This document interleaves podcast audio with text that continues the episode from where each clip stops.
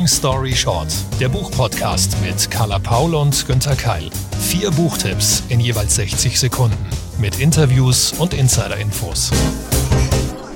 Brennende Kinder, bloggende P O Cs, verschwundene Väter und parapsychologische Studierende. Unglaublich, diese Mischung, aber sie ist wahr und sie gibt's jetzt in dieser Folge Long Story Short. Dazu hallo und herzlich willkommen. Und ich hoffe, Carla, bei diesem Themenmix bist du auch erreichbar und sichtbar und hörbar in Hamburg. Ich musste ein bisschen schlucken, lieber Günther. Herzlich willkommen auch an alle Zuhörenden. Tatsächlich klingt die, klingt es so, also man man möchte ja fast meinen, wir moderieren hier die Tagesschau an bei dieser bunten ja, genau. ähm, Themenwahl, aber wir wir können euch sagen, tatsächlich ähm, alles das ist, naja, zumindest teilweise fiktiv. Es findet sicher verwahrt zwischen den Seiten statt, sozusagen betreten auf eigenen Wunsch und auf eigene Gefahr. Und es macht auch Spaß. Ich habe auch gleich ein Zitat für euch. Es lautet folgendermaßen. In diesem Augenblick brachen die Zwillinge in Feuer aus. Erst zitterte die Luft, dann schien sich ihre Haut mit einem Ausschlag zu überziehen. Erdbeerrote Flammenblüten wuchsen auf ihren Armen. Rauchwölkchen stiegen auf. Die billigen Kleider der Zwillinge verschmorten. Ich glaube, ich, ich finde das ganz schön, ganz schön krass. Kinder, die brennen. Und ich, ich werde irgendwie mit den Jahren echt immer... immer sensibler und und meine Fantasie steht mir da auch immer mehr im im Weg. Allein schon von dem Zitat kriege ich echt Gänsehaut. Günther, worum geht's? Verstehe ich absolut deine Vorbehalte oder deine zunächst mal spontanen Gefühle zu dem Zitat. Ich konnte es zuerst auch kaum glauben, was da auf dem Klappentext stand. Aber gleich mal für dich und alle anderen, die Kinder überleben natürlich. Und jetzt sechzig Sekunden Long Story Short für Hier gibt es nichts zu sehen von Kevin Wilson. Erschienen bei B T B, übersetzt von Xenia Osthelder. Lillian und Madison sind seit ihrer Internatszeit Freundinnen, obwohl sie nicht unterschiedlicher sein könnten. Eine gescheiterte junge Frau aus der Arbeiterklasse und die glamouröse Gattin eines Spitzenpolitikers. Nach vielen Jahren Funkstille zwischen den beiden meldet sich Madison eines Tages und bietet Lillian einen Job an. Sie soll ihre Stiefkinder betreuen. Da Lillian nichts Besseres zu tun hat und chronisch pleite ist, willigt sie ein. Sie kommt nach Tennessee auf das luxuriöse Anwesen von Madison und ihrem Mann und bezieht mit den Zwillingen das Gästehaus. Die Sache hat allerdings einen Haken. Die Kinder gehen immer sofort in Flammen auf, wenn sie sich ärgern oder aufgeregt sind. Dann brennen sie und Lillian muss sie löschen. Klingt total verrückt, ist es auch, aber Kevin Wilson erzählt diese bizarre Geschichte so fantastisch, dass sie funktioniert und an große Künstler wie Tim Burton oder Roald Dahl erinnert.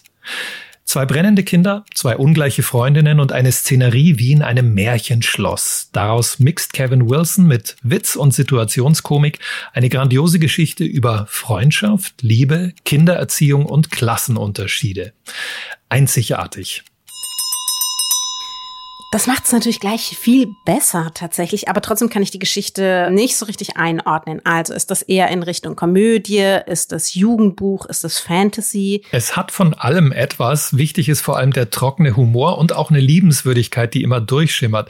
Also ich hoffe, Carla, damit konnte ich deine Skepsis jetzt schon mal ein bisschen einweichen oder einseifen. Es ist wirklich eine sehr, sehr schöne Geschichte und die beiden Freundinnen, die mit diesen seltsamen Kindern kämpfen, man kann da auch viel reininterpretieren, finde ich, denn ja, wie ist das eigentlich, wenn so Gefühle hochkochen? Brennen wir dann nicht mhm. alle so ein bisschen, oder? Es ist, ist ein gutes Bild, ja, tatsächlich. Also das, das hat mir dann auch tatsächlich sehr, sehr, diese Auflösung sozusagen meiner, meiner Sorgen hat mir dann recht gut gefallen, dieses Bild, dass man brennt, wenn einen negative Gefühle übermannen.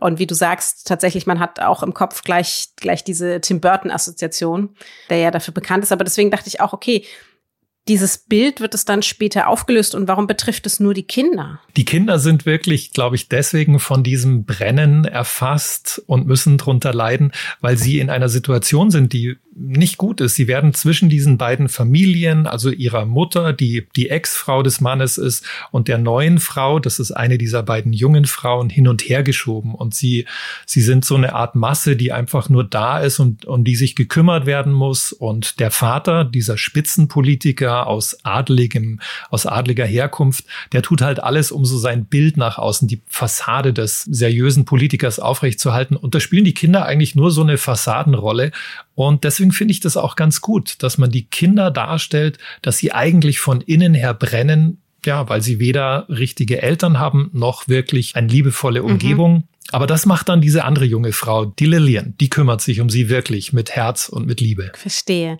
Sehr, sehr tolles Bild. Hier gibt es nichts zu sehen. So der Titel des Romans von Kevin Wilson. Wer ist denn dieser Kevin Wilson? Wenn ich ehrlich bin, von ihm habe ich noch nichts gehört bisher.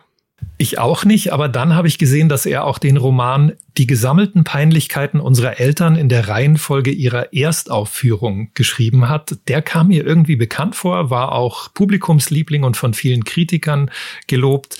Also das, das ist anscheinend ein witziger Typ, so mittleres Alter. Und er hat immer gedacht, wenn er Geschichten schreibt. Was ist denn, Günter, Günter, was ist denn für dich ein mittleres Alter? Äh, jünger als ich. Ja. Also so ein bisschen jünger als ich.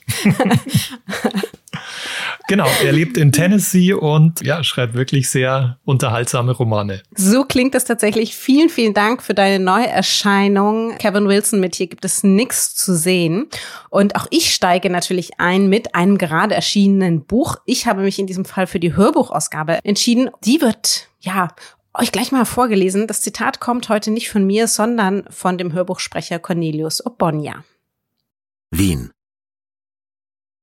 Es war sechs Uhr zweiunddreißig am dreißigsten Juli neunzehnhundertvierzehn, als der siebzehnjährige Bauernknecht Hans Ranftler nach kaum halbstündigem Schlaf von einem Beamten der K und K Eisenbahnen, der den Besen in der Hand trug, unsanft aus dem Schlaf befördert wurde.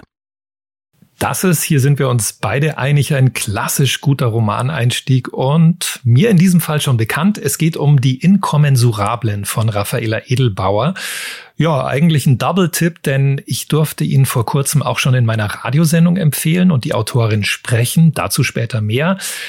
Ich habe das Buch gelesen, Carla, du hast das Hörbuch gehört. Magst du uns gleich erzählen, worum es eigentlich geht? Aber sehr, sehr gerne. sechzig Sekunden, long story short. Raphaela Edelbauer mit Die Inkommensurablen. Gebunden erschienen bei Klett Cotta, als Hörbuch eingesprochen von Cornelius Obonya für Random House Audio und erschienen im Februar zweitausenddreiundzwanzig. Wien ist im Umbruch im Sommer neunzehnhundertvierzehn, als der junge Hans Ranftler hier eintrifft. Kurz vorher das Attentat von Sarajevo, bei dem das Thronfolgerpaar getötet wurde und, wie wir heute wissen, den Ersten Weltkrieg auslösen wird. Hans trifft nun hier zwei weitere junge Menschen, den reichen Adam und die arme, aber kluge Clara. Sie ist Mathematikerin und erforscht die sogenannten Inkommensurablen. Hans taucht ein in die Welten der beiden und wir mit ihnen. Eine Entführung in die brodelnde und komplexe Gesellschaft kurz vor Kriegsausbruch.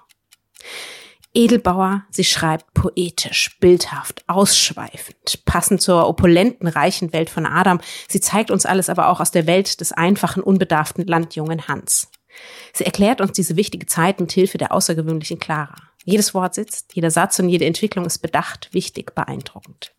Manchmal gar ein wenig zu perfekt analysiert sie für uns die gesellschaftlich-politischen Vorgänge. Was zu kritisieren wäre, würde sie nicht gleichzeitig derart gut unterhalten. Da bin ich absolut bei dir, Carla. Ich habe diesen Roman auch genossen. Ich habe ihn wirklich verschlungen. Und ich finde es sehr interessant, dass du jetzt so ja den Schwerpunkt schon ein bisschen auf die gesellschaftlichen und politischen Dinge gelegt hast. Ich fand ja auch so toll, dass diese Handlung nur innerhalb von einem Tag und einer Nacht spielt und dass diese drei jungen Menschen durch Wien ziehen. Das war so für mich der Kern und was die alles sehen. Ging dir das auch so? Warst du da auch richtig mit dabei mit den dreien? Das ist tatsächlich das Großartige. Also da sieht man mal, wie historischer Roman, finde ich, auch sein kann. Wie anspruchsvoll, wie wie bunt, wie sättigend. Also man in, fühlt sich sofort entführt irgendwie in in so einen in so einen fantastischen Film der der zwanziger, dreißiger Jahre. Man ähm, man tanzt mit, man fühlt dieses pulsierende Leben, diese Menschen, die selbst wenn sie eben auch auch nicht so viel Geld haben, ähm, trotzdem das Leben genießen wollen. Und das ist ja auch noch so ein Alter, wo man sich wirklich so reinstürzt, wo man nicht weiß, was morgen kommt und wo man denkt, die Welt steht einem noch offen. Das spiegelt sie, finde ich, in ihrer Schreibe wahnsinnig gut wider. Man kann sich alles dadurch, du kannst dir die Wände, den, den Geruch, was wie, wie die Luftfeuchtigkeit ist, ähm, wie die Menschen lachen und trinken. Man kann sich das so gut vorstellen durch ihre Erzählung. Ich fand das, also mich hat das richtig begeistert und eben umso mehr noch in meinem Fall durch das Hörbuch, das einfach wahnsinnig gut eingesprochen ist. Eigentlich absoluter Buchpreisverdacht, oder? Mhm. Dachte ich auch. Also es war mir, aber jetzt muss man natürlich sagen, Raphaela Edelbauer hat da bereits Erfahrung. Das ist auch eine wirklich professionelle Schreiberin, die eben schon mehrere Romane geschrieben hat. Vielleicht kennt ihr Dave, vielleicht kennt ihr das flüssige Land. Alles das auch ausgezeichnet. Sie kommt selber aus Wien. Und ich muss sagen, ja, im Gegensatz zu ihr fehlt mir manchmal tatsächlich jetzt auch in, im, im Nachklapp sozusagen, fehlten mir die Worte, um, um diesen Roman zu fassen. Wie ging dir das? Welche Adjektive würdest du verwenden für die Inkommensurablen? Sehr schwer, weil er so überzeugend und so faszinierend ist, dieser Roman. Aber ich auch dachte, so wie Raphaela das in ihrer Schreibe gemacht hat, würde ich gerne eigentlich andere Worte dafür finden und nicht immer diese teilweise mhm. abgenutzten. Vielleicht, ja, müssen wir es einfach mal erklären. Also Carla und ich sprechen auch oft und sagen, hm, was, was könnten wir denn verwenden noch für Adjektive, die nicht so, zumindest uns so vorkommen, als hätten wir sie schon tausendmal verwendet. Also ich habe dann auch sowas von virtuos umgesetzt, geschrieben in einer Rezension und funkelnde Geschichte oder funkelnde Sprache und dachte mir so, hm, ja, so ein bisschen trifft's das schon, aber ich glaube, ich bin ihr auch nicht gerecht geworden. Dann, das erleichtert mir das tatsächlich und es ist ja auch völlig in Ordnung. Gerade ihr könnt das ja dann einfach genießen, ihr müsst euch diese Gedanken nicht machen. Und für den Hintergrund hat eben tatsächlich Günter Raphaela selber sprechen können, zum Beispiel eben mit der Frage, warum hat sie sich eigentlich Wien und den einunddreißigsten Juli neunzehnhundertvierzehn für diesen Roman ausgesucht? Weil es, glaube ich, der Beginn war des Augusterlebnisses, also dieser kollektiven Kriegsbegeisterung, vor allem der Jugend, aber der gesamten Gesellschaft, die in einem Schulterschluss sich äh, vereint haben, um ja diesen neu auserkorenen Feind zu bekämpfen. Und ich, mich hat's interessiert, einfach eine Romanhandlung zu konzipieren, die extrem langsam erzählt ist, was ja etwas ist, was ich in meinen vergangenen Romanen nie gemacht habe und wo ich viel mit mit Rückblicken und ja sehr genau hinsehenden Perspektiven arbeiten kann, die sich auf die Figuren konzentrieren. Und die wichtigste dieser Figuren ist der Tiroler Pferdeknecht Hans, den Raphaela ganz bewusst ins Zentrum des Romans gestellt hat. Das ist eigentlich ein schriftstellerischer Trick, weil man ja die gesamte Welt als für die LeserInnen neu erklären muss. Und dann muss man einen Grund finden, warum man das jetzt alles erklärt, was ja für die meisten Figuren selbstverständlich ist. Also das ist so ein bisschen eine Problematik, mit der man bei jedem Roman kämpft. Und Hans, der quasi noch nie in einer Großstadt war, und man muss ja im Hinterkopf behalten, dass die Leute zur damaligen Zeit, also der Großteil der Bevölkerung noch nie Elektrizität gesehen hatte, also so, so auf so einem Kenntnisstand ist. Also der Hans war da einfach die perfekte Figur, um, um das zu bewerkstelligen. Unvergleichlich sind die Wiener Lokalitäten in Raphaelas neuem Roman, der in Wien von neunzehnhundertvierzehn spielt, und diese Untergrundtreffpunkte in der Kanalisation und ihre schrägen BesucherInnen beschreibt die Schriftstellerin mh, als so eine Art Hybrid. Das ist wie bei fast allen äh, Dingen, die ich schildere, sind es so, man kann nicht sagen Mischfiguren, äh, Mischorte aus verschiedenen echten Lokalen. Also es hat wirklich so, eine, so ein unterirdisches Wien gegeben, wo quasi eben die Verdrängung oder die, die Gesellschaftsleben nicht willkommenen Gestalten sich zurückgezogen haben. Also man hat die Strotter genannt und es waren Leute, die in der Kanalisation nach Metall gesucht haben, nach Münzen oder nach, eben nach alten Teilen eben, und die verkauft haben, und die haben sich dann tatsächlich eben in so Nebenästen der Kanäle sowas aufgebaut wie, ich weiß nicht, Schlafzimmer und Gemeinschaftsräume und Orte, wo gekocht wurde, also tatsächlich wie, wie so ein Haus unter der Stadt, und das fand ich total faszinierend, weil es eben eine Metapher ist auf der einen Seite, dieses Zurückdrängen in den Untergrund, aber auf der anderen Seite eben auch tatsächlich so passiert ist. Ja, das war Raphaela Edelbauer über ihren neuen Roman und das Hörbuch, das Carla vorgestellt hat, Die Inkommensurablen. Weißt du es jetzt eigentlich, Carla, was das bedeutet? Also jetzt muss ich ja sagen, ich war in Mathe selbst nie die Beste. Deswegen hören wir uns heute hier zu einem anderen Fach. Ich finde ganz gut das, das Doppelbild. Also, dass sie sozusagen die mathematische Bedeutung hier angewendet hat auf die Menschen, die sich treffen. Möchtest du es erklären? Nein, auf keinen Fall. Aber tatsächlich, also ich äh, kann jeden von euch nachfühlen. Ich habe auch mehrere Anläufe gebraucht, bis ich es fehlerfrei aussprechen konnte. Allein da geht's ja schon los. Jede Buchhändlerin wird euch verstehen, sagt einfach den neuen Roman von Raphaela Edelbauer und alle wissen Bescheid. Ganz genau. So, dann kommen wir zu den Backlist-Titeln. Ich habe einen mitgebracht, der vor zwei Jahren erschienen ist. sechzig Sekunden Long Story Short für Matthias Jügler, Die Verlassenen, erschienen bei Penguin.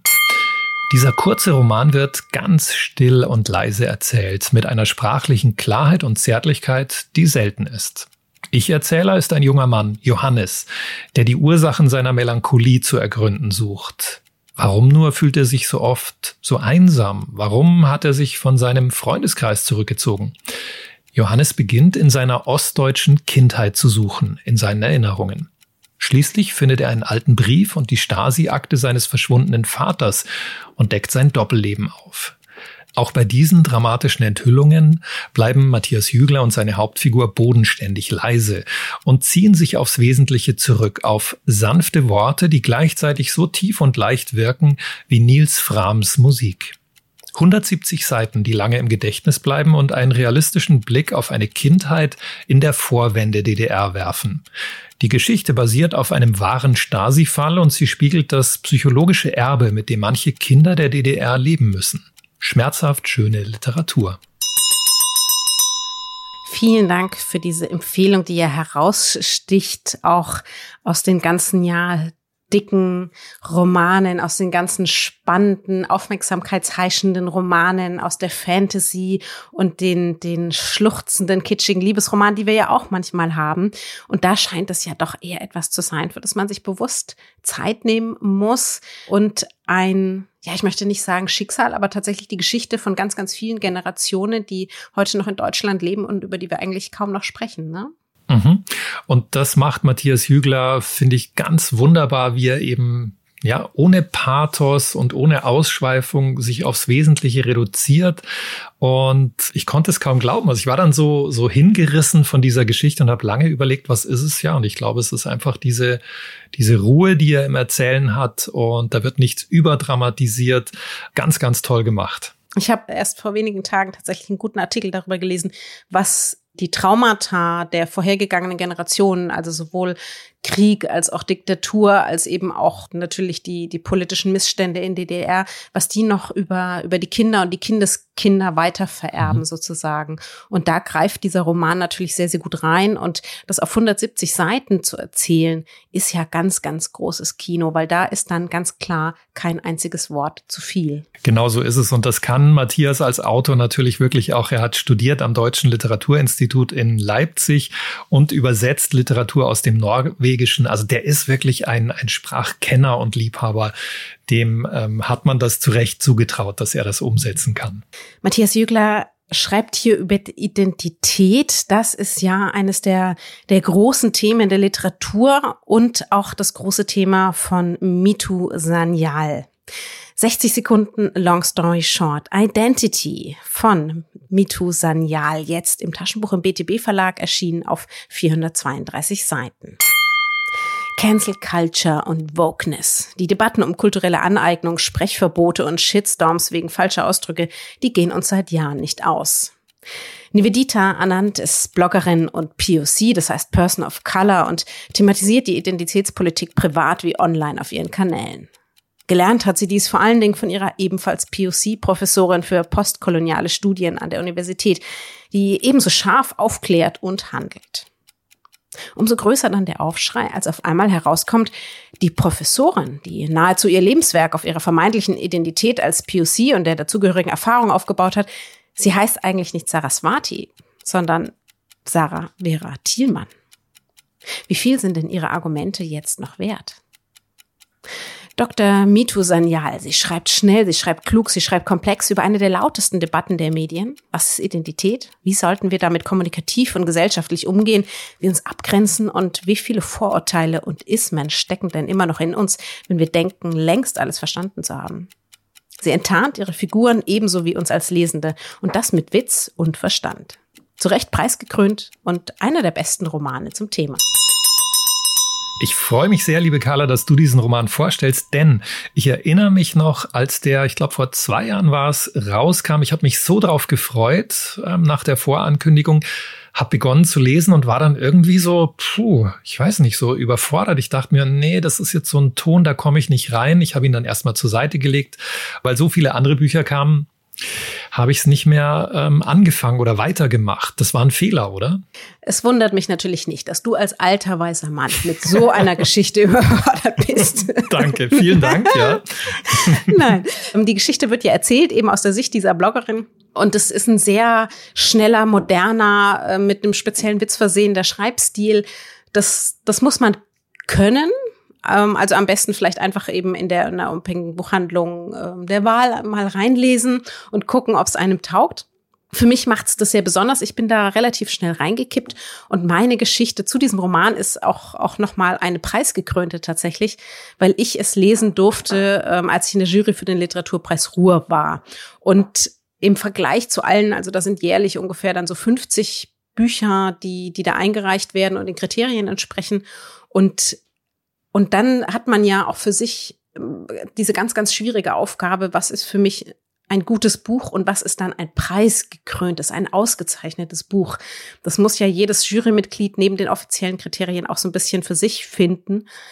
Und das stach einfach, das stach einfach heraus von der Idee, von der Umsetzung, vom Schreibstil, vom Klang. Das war für mich alles besonders. Das war für mich auch in der Anwendung der Sprache, was so den Umgang mit, mit meinen eigenen Vorurteilen anging. Und da bin ich ja auch eher auf der vermeintlich ähm, linken, aufgeklärten Seite wirklich nochmal was Besonderes, weil sie es schafft, das, äh, mich da auch nochmal locker an die Wand zu schreiben. Das heißt, dass ich mittendrin auch festgestellt habe, ah, vielleicht ist es so einfach doch nicht, liebe Carla.